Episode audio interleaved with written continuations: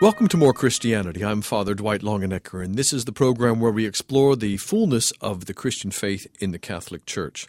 The Catholic Church stands as the greatest, the oldest, and the biggest of the Christian churches, the one founded by Jesus Christ on the rock which is St. Peter.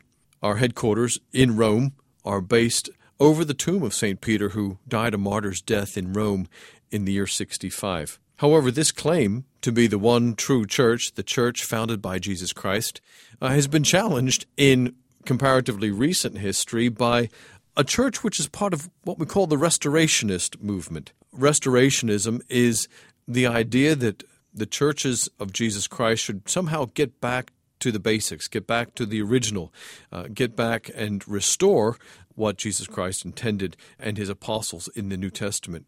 Restorationism is a, a, particularly American phenomenon and a, and a, Protestant phenomenon. The Protestant Reformation in the 1500s was also a restorationist movement, trying to get back to the basics and cut away all the clutter and cut away all the so called man made traditions and man made uh, doctrines which have grown up. Along with restorationism goes the idea of primitivism. Primitivism is the idea, again, that you want to get back to the primitive church, back, get back to the church of the New Testament. Now, there are some problems in primitivism and restorationism. You can find some of those problems outlined in an article which is on my blog under the archived articles tab. It's called The Problems with Primitivism. And that article goes into the, an explanation of the difficulties with primitivism and restorationism. And some of the simple problems are that it's difficult to know exactly what the church was like in the first century, but the most basic and common sense objection to primitivism and restorationism is why would you want to go back to the first century anyway? We live in the 21st century. Uh, we've moved on from there, and the Catholic understanding is that the church has grown and developed, and the Holy Spirit has continued to be with us during that time. Now, one of the most important and most influential of the restorationist movements in the United States is actually the Church of Jesus Christ of Latter day Saints, otherwise known as Mormons. In the second half of the program today, I'm going to be talking to Thomas Smith, who's a convert from the Mormon religion. But first, we're going to explore a little bit about Mormonism to help understand where it comes from and why it's so influential in the world today. You have to understand that in the early 1800s in America, the American population was largely rural, uh, living in simple uh, accommodation on the frontier. The Midwest and certainly the far West were still being developed. It was a, a tough life, it was an agricultural life. There was a low level of education, but a high level of religious fervor. And in the 1820s, 1830s, there was a kind of second awakening, a second great awakening, religious historians call it, in which a wave of enthusiasm swept across the Protestant churches and a wave of prophets and people with visions and with ideas for new religions began to sweep across the American population. The Church of Jesus Christ of the Latter day Saints was just one of those many different movements.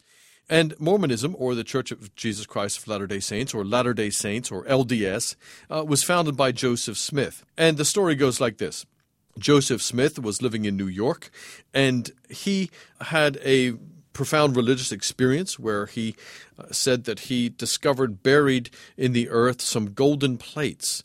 And these plates made up the Book of Mormon. And the Book of Mormon was the story of the indigenous peoples of the Americas, that is, the Native Americans, who it turns out were actually uh, Israelites.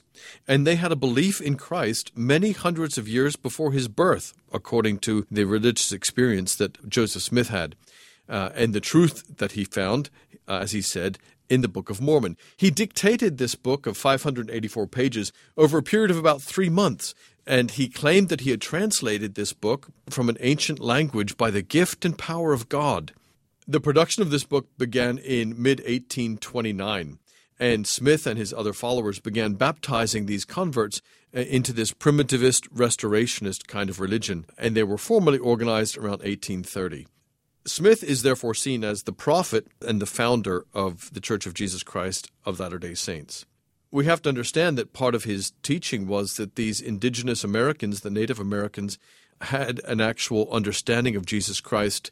And they were the lost tribes of Judah, and Jesus Christ appeared to them and gave them a revelation of the church which would be revealed and brought back to the truth in these latter times. So during the 1820s, Smith also reported having other angelic visitations, and that he had been instructed by God to reestablish the true Christian church, and that this Book of Mormon that he had discovered, which had been written on the golden plates, would be the means of establishing correct doctrine for the restored church. Now, of course, there's some problems with this. The golden plates mysteriously disappeared. No one knows what ancient language they were translated from because they'd never seen them. And so Smith was very early accused of being a bogus prophet and his followers of being a dangerous and an outlandish sect. From New York, because they were falling into conflict with their neighbors, they moved to Kirtland, Ohio, and they hoped to establish a permanent city there called the New Jerusalem or the City of Zion. They wanted to go on and uh, establish this in Missouri. However, they were expelled from Missouri in 1833, and there were violent conflicts. The governor of Missouri uh, issued an extermination order, n- not to kill them, uh, but to expel them from Missouri. And so they fled to Illinois, and they settled in the city of Nauvoo. In Nauvoo, they had a time of peace and prosperity for a few years, but tensions grew up again. Smith was accused of financial irregularities. He was also accused of being sexually involved with young women. This is when the idea of polygamy and multiple marriages began to grow up in the sect, and a riot broke out in Nauvoo. And in 1844, the prophet Joseph Smith was killed by an angry mob. The Mormons, his followers, then chose Brigham Young as their new leader. And they left for the Utah Territory, where now, of course, they've settled for good and they've established and built up the Church of Jesus Christ of Latter day Saints. Now, from this remarkable story of the foundation of religion in America in the 1820s, Mormonism has grown to be one of the most influential religions in the United States, so much so that in the 2012 election, for the first time, we had a Mormon who was running for president. Mormonism describes itself as a Christian religion. However, part of this belief is linked in with other restorationist beliefs that there was a great apostasy in the church. This happened not long after the ascension of Jesus Christ, according to this theory. And according to Mormons and others who hold to the idea of a great apostasy, the apostasy involved the corruption of the pure original Christian doctrine with Greek and other philosophies. The Mormons claim that the martyrdom of the apostles led to the loss of priestly authority, and at that point, the Christian church departed from the true path. And therefore, it needed to be reestablished. And they believe that it was reestablished through Joseph Smith in the United States in the 1820s. Now, a lot of people would look at all of these claims and say, you know, there's lots of little religions like that out there. And you're right, in the United States in the 1800s, there were found the foundation of numerous other religions like this, seeking to restore the true church and go right back to the very beginning. What do Mormons actually believe? Well, we can break this down into a couple of different categories. First of all, there is their rather unusual cosmology. What is cosmology? Cosmology is what you believe about the universe, the world, creation, and this life and the life to come the kind of supernatural element of the faith. And for Mormons, a lot of them are attracted to Joseph Smith's cosmology. According to Mormons, life on earth is just a short part of an eternal existence. All people existed as spirits or intelligences in the presence of God from the beginning. And God had a plan which would lead all of them to advance and to become like Himself. All of these intelligences or souls were able to accept God's plan or reject it. Satan and the demons rejected it, but through the atonement of Jesus Christ, Mormons believe that we can be saved and we can accept God's plan of redemption and salvation. Now, this sounds pretty much like ordinary Christian belief. And there are a lot of things about the Church of Jesus Christ of Latter day Saints which do actually match up with conventional Christian belief. However, there are a lot of things also which do not. And the main thing which does not match up with Orthodox Christianity is the Mormons' understanding of Jesus Christ. Mormons believe Jesus Christ is the literal firstborn Son of God and Messiah, and his crucifixion is a sin offering, and they also believe in his resurrection. However, notice that they believe that he is the literal firstborn Son of God. He's not actually, as Christians believe, the incarnate Son of God. He's not the second person of the Holy Trinity. In fact, not only do they reject the incarnation of Jesus Christ as the Son of God, but Mormons also reject the doctrine of the Trinity, therefore. In these particular beliefs, they depart from mainstream Christianity, but also uh, in some of their practices. The Mormons practice a certain number of what they call ordinances, not sacraments. And these ordinances are uh, particular religious rituals by which they identify with God and have a transaction with God for their salvation. That includes baptism and confirmation, and also they have a form of ordination for most of the men who are Mormons. They also see marriage as uh, an ordinance. But in addition to this, they believe that people can take part in an ordinance on behalf of another person. And so they practice baptism for the dead. One of the reasons that the Church of Jesus Christ of Latter day Saints is so keen on genealogy and keeping track of our ancestors is so that they can baptize other people on behalf of those who are dead, thus initiating them into the Mormon religion. This is something, along with a lot of their other practices and their more detailed and obscure beliefs, which take them away from Orthodox Christianity. In addition to the Holy Bible, they have the Doctrines and Covenants, the Pearl of Great Price, and the Book of Mormon. These are three Mormon writings which are considered to be scripture, to be divinely inspired scripture, the Mormon religion. Although it in many ways appears to be a Christian denomination, it actually is not. It is, in its main beliefs, contrary to the historic creeds of Christianity. They reject that Jesus Christ is God incarnate. They reject the doctrine of the Holy Trinity. Of course, Mormons would dispute that, and they would say that uh, their religion is a variation of the Christian faith, much like any other Protestant denomination, and that people should not have a problem with it. However, Catholics want to hold to the true historic faith as delivered by Jesus Christ to Peter and his successors. Therefore, Catholics reject the claims of the Church of Jesus Christ of the Latter day Saints. The Vatican has ruled that baptisms done by Mormons are actually invalid. They're invalid because although they're done with water and in the name of Jesus Christ, they're not actually completed in the name of the Trinity, in the name of the Father, Son, and Holy Spirit. Therefore, when we consider the Mormons, we have to hold them up and compare them to the other religions which were founded at the same time. We have to ask them some pretty tough questions. We want to ask why do people feel that God would have left the human race without the truth for nearly 1900 years, for 1820 years, until finally he revealed it to a man in New York State in the 1820s. Why would God have allowed the entire human race to, to suffer and to go into damnation by not having the truth? Wouldn't he care more for the human race who his son died to redeem than to leave it for 1820 years until he could re- reveal the true religion to them? Why would this be the true religion when there were so many other restorationist churches being founded at the same time? Furthermore, those who are doubtful about the claims of the Church of Jesus Christ of Latter day Saints want to come back and ask what were those golden plates that Joseph Smith found? And if they were so important that an angel revealed where they were, why didn't the angel help him to preserve them for the future so that people could examine them and study them?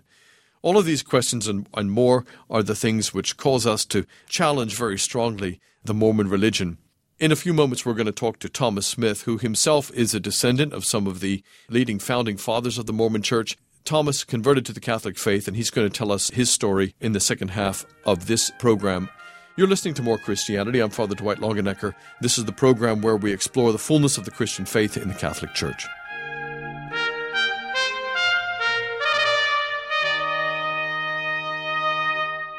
I want to take a moment and remind our listeners about my blog, Standing on My Head. It's called Standing on My Head in reference to a quote by G.K. Chesterton that a scene is very often more clearly seen when it is seen upside down. And so I write about current events and try to stand them on their head so that we have a gospel perspective. So go to my blog, Standing on My Head, and read it every day, bookmark it, and come and visit me there. And now back to more Christianity.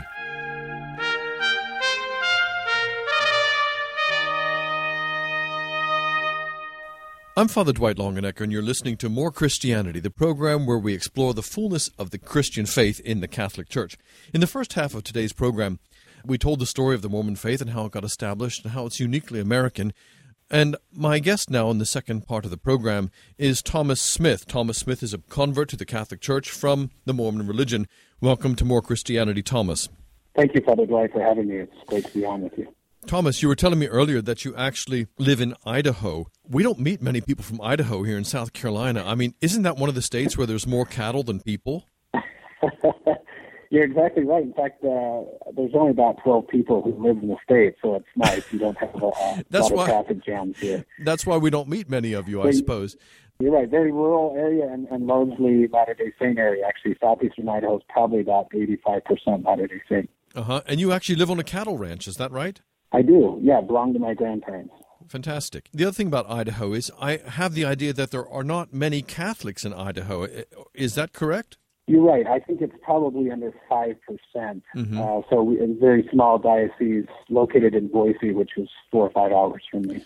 Now, Thomas, you told me earlier that you are actually a convert from Mormonism, but not directly to the Catholic faith. You first were brought up as a Mormon. Was that there in Idaho or was it elsewhere in the West? Yeah, it was here in Idaho. Yeah. Mm-hmm. And from six generations of a of a Mormon family, so all of your relatives and and so forth are, are they still Mormon?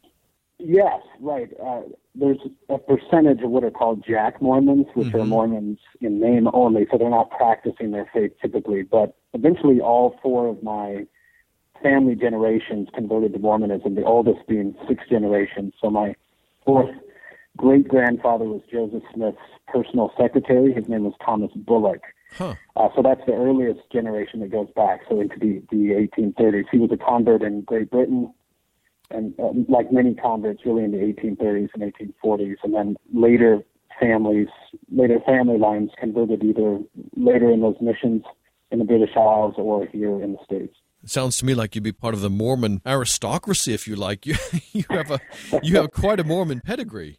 Uh, we're very proud of our pioneer heritage because Thomas Bullock came across the plains with Brigham Young uh, in the 1840s as well, and when they entered the Salt Lake Valley. Uh, so, so yeah, I was very proud. I think growing up of, of our lineage. What a fascinating story. So here's your ancestors who actually traveled across the prairies with Brigham Young and those Mormon pioneers looking for the promised land, looking for their paradise. Now, you, though, stepped out of that to become, uh, first of all, a Baptist. Is that correct? Right. Uh, like many 19 year old young men, I was called to be a Mormon missionary. Mm-hmm. Uh, so you, you basically get a letter from the Mormon prophet that identifies where you're going to spend the next two years of your life. Right. And I got called to a strange and foreign land uh, called Alabama. You've heard of it. I think it's nearby. Uh, so I was really in the buckle of the Bible Belt. And it was through that Mormon mission, really, that I was introduced for the first time to committed Christians who I'd never met before. That began a very painful that grace-filled journey uh, out of Mormonism uh, to the Christian faith. So you went to evangelize uh, Baptists, and they evangelized you. exactly. The most unexpected result of, of that uh, two-year mission. Right. So that perhaps should give a bit of encouragement to those of us Catholics who see the Mormon missionaries approaching with their white shirts and their ties on bicycles and helmets and knocking on our door. We should we should be encouraged and welcome them in to, to engage in conversation. We might convert them. Is is that what we should take from your story? Yeah, absolutely. Of course, conversion is the role of the, you know, that's the Holy Spirit's work, but we can plant seeds. And so I, I encourage Catholics whenever they see those two guys coming up their walkway, don't hide behind the recliner or open that door. It's a divine appointment. Even if you don't have time to have a long, extended discussion, no Mormon missionary, Jehovah's Witness, or fundamentalist should leave a Catholic doorstep without hearing our witness, our story. At least, so I encourage all Catholics to, in a hundred words or less, have the essence of what their faith means to them, their personal faith story, and show that on their doorstep. And that's a seed planted. It certainly was mm-hmm. in my life when people had the courage to speak the truth in love or share their faith with me on the doorstep or in their homes. Those were seeds that were planted that that uh, God watered and and uh, brought fruitfulness in my life. For those of you who've just tuned in, this is More Christianity, the program where we explore the fullness of the Christian faith in the Catholic Church. My guest today is Thomas Smith. He's a convert from the Mormon faith. He became a Baptist, and then Thomas, uh, a Baptist minister. And how long were you actually a minister in the Baptist faith? Uh, just about three years. Mm-hmm. So a short stint. And it was during that time, was it, that you began to explore the historic church? Tell us a bit more about your journey. Yeah, sure. From the Baptist point of view, it was really seeking a deeper spiritual life. I felt like my spiritual life was a mile wide and an inch deep. So I started reading what we call spiritual authors, Catherine of Siena, St. John of the Cross, and others. At the same time, I was working a lot with those Mormon missionaries that we just got through talking about, trying to share faith with them, knowing that, that many of them are maybe on a similar journey as I, I was on. And of course, the sticking point between us and Latter day Saints is the Trinity, which Mormons fundamentally reject. They couldn't recite the creed with us. So I wanted to demonstrate that the Trinity wasn't something as they imagined the Catholics made up at the Council of Nicaea, mm-hmm. but you could show in the earliest writings of Christianity what was certainly implicit and I think explicit in the canon of Scripture. And so that's what introduced me for the first time to the Church Fathers. The internet was new. This is the mid 1990s, mm-hmm. but one of the first sites that went up was a site that collected Christian writings, and among them were the Church Fathers. And I not only found defense for the Trinity to use with Mormon missionaries, but surprisingly found what I, I would consider distinctly Catholic doctrines that I I was certain the Catholics had made up in the Middle Ages. My Baptist faith, we, we had a little book called The Trail of Blood that showed basically what Baptists believe today could be traced all the way back to early Christianity. But what I was finding about the earliest Christians was very distinctively Catholic, and that started me on a whole new journey to, to take seriously the claims of the Catholic Church. Thank you, Thomas. I know that book, The Trail of Blood. If people are interested, they can look it up online. I've also got some articles about that on my blog, which is called Standing on My Head. They can just go over there, check on archived articles in the drop down menu, and read some of those articles about primitivism in the Baptist Church and about restorationism, two ideas that were also instrumental to the formation of the Church of Jesus Christ of Latter day Saints. This is the idea that in some way we want to get rid of all these denominations and all these man made institutions and get the church back to the primitive days and restore and renew the church just as it was in the early days. I believe that's also where Jehovah's Witnesses and Mormons and the rest came from to start with, with that sort of philosophy. Thomas, you then left the Baptist ministry and were received into full communion with the Catholic Church. Can you tell us a little bit more about your work now? not long after becoming Catholic, I discerned whether God was calling me to be a Catholic priest. So I spent six years in seminary formation in the Archdiocese of Denver, which was incredibly wonderful, uh, intellectual, soul-shaping journey for me. Um, then I began to work for Archbishop Charles Chaput, both as an instructor and then later as the director of the Denver Catholic Biblical School, which is the largest and oldest school of its kind in the U.S. And then about four years ago, I felt God calling me to just do full-time parish ministry work, so I do Advent missions, Lenten missions. I speak at uh, conferences on sacred scripture. So th- that's really my fundamental work now. I'm on the road around 160 to 180 days out of the year working with parish life and encouraging and strengthening parish life. One of the things which has really amazed me over the last couple of years looking at the American Catholic Church is how many converts there are who are doing the sort of work you are out evangelizing, and it's, I think, one of the great gifts which people like yourself and others have brought into our Catholic Church the zeal to proclaim the gospel, the zeal to evangelize. This missionary aspect of the Mormon faith, and all the young men go out to be missionaries, and you did as well, that you still have that spirit, don't you? The missionary spirit of, of wanting to get out there and, and share the gospel. Yeah, you're exactly right. And that's really the heart of our gospels, isn't it? That the church is, by her very nature, missional first thing Jesus issues to us is the invitation to come to Him, and the last thing He says is go. Part of my work, I think, is to encourage or awaken the, the Catholic Church to this consciousness that we're all called to be missionaries in a sense, but every one of us is sent, if we're a disciple of Jesus Christ, into the world, into the circles of influence in which we move, and we should be sharing the gospel in the natural, normal moments of our day. Not all of us are probably called to go door to door but we are called to plant seeds and to be faithful witnesses. And I think especially in this year of faith, there's this great grace being poured out upon the church. I hope to give the church courage to be more missional in her very character, especially uh, in an increasingly hostile culture. More than ever, we need to be the light of the earth and we need to be the salt of the earth. But if we're going to be the salt of the earth, we got to get out of the salt shaker. I like that. If you want to be the salt of the earth, you have to get out of the salt shaker. Thomas, one of the things which I'm really intrigued about here is that in our program, More Christianity, the tagline is exploring the fullness of the Christian faith in the Catholic Church. And a lot of our listeners might think, oh, that's great. Father Longenecker is helping all those Protestants to understand that the fullness of the faith is only in the Catholic Church. Part of this, though, is to stand the whole thing on its head and to say, yes, this is true, but also it's true that the converts who are coming into the Catholic Church are bringing their own gifts. They're bringing their own charisms, they're bringing their own traditions, their own background, and their own history as a great gift to the Catholic Church. And you're, you're a prime example of that.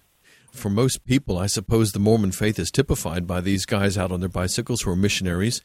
And you've brought that same missionary spirit, that zeal, into the Catholic Church. It's a gift that you've brought to the Catholic Church. And so we receive from you and from the other converts, and I'm sure you would agree with me as a fellow convert, that we receive an awful lot from the Catholic Church, but it's nice to think that we also have something to contribute. Do you see it that way as well? Yeah, absolutely. I think it's a way to invigorate. It's a little bit of a blood transfusion, maybe, into the body of Christ. All of us have a journey, and along that spiritual journey, we pick up gifts. And I look back at the Mormon Church, even though I have strong theological differences, there's certainly gifts that gave me a, confidence in speaking in public. Mm-hmm. As you mentioned, the zeal. The, the Baptist faith gave me a, a great love for the Word of God and and the beginnings of an understanding of grace. And I always tell cradle Catholics that they're the heroes of the converts. Converts get a lot of light and focus, but we wouldn't have anything to come home to if the cradle Catholics hadn't kept the light on for us and remained faithful through all the ups and downs of the church. So I think both are needed. The, they're, they're the ones who welcomed informed us, and discipled us into the church, and, and hopefully coming in the rest of our life can be a, a kind of continual thanksgiving to Christ and His church by bringing our gifts and, and unfolding and sharing our gifts within the body of Christ. Absolutely. And as a fellow convert and a fellow Baptist convert, I'd say, Amen, brother. we have we would have not have any Catholic church to come to, as you say, if it weren't for the generations of faithful Catholics who were there to welcome us home. Makes you wonder also how many Catholics who are in the body of Christ who have died, whose prayers brought us here. So, you know, part of heaven I think will be to see all of the grace that was poured out that not only in the physical people we meet, but the fuller sense of the communion of saints that prayed us into the church. Absolutely. Thomas, we have to draw to a close here pretty quickly. Do you have a website that you can direct our listeners to so they can learn more about you and perhaps invite you to a parish mission and get you there to learn more about your ministry and your work? I do. Thanks, Father. It's www.gen215.org. So www G-E-N, like the first three letters of Genesis, the numbers 215.org, and they can see my schedule and the work that I do and those who've recommended me to, to parish missions. We're talking to Thomas Smith, a convert from Mormonism who now works as a Catholic missionary. You can visit his website at www.gen215.org. Thomas, thank you for being our guest on More Christianity. Father, it's been a joy.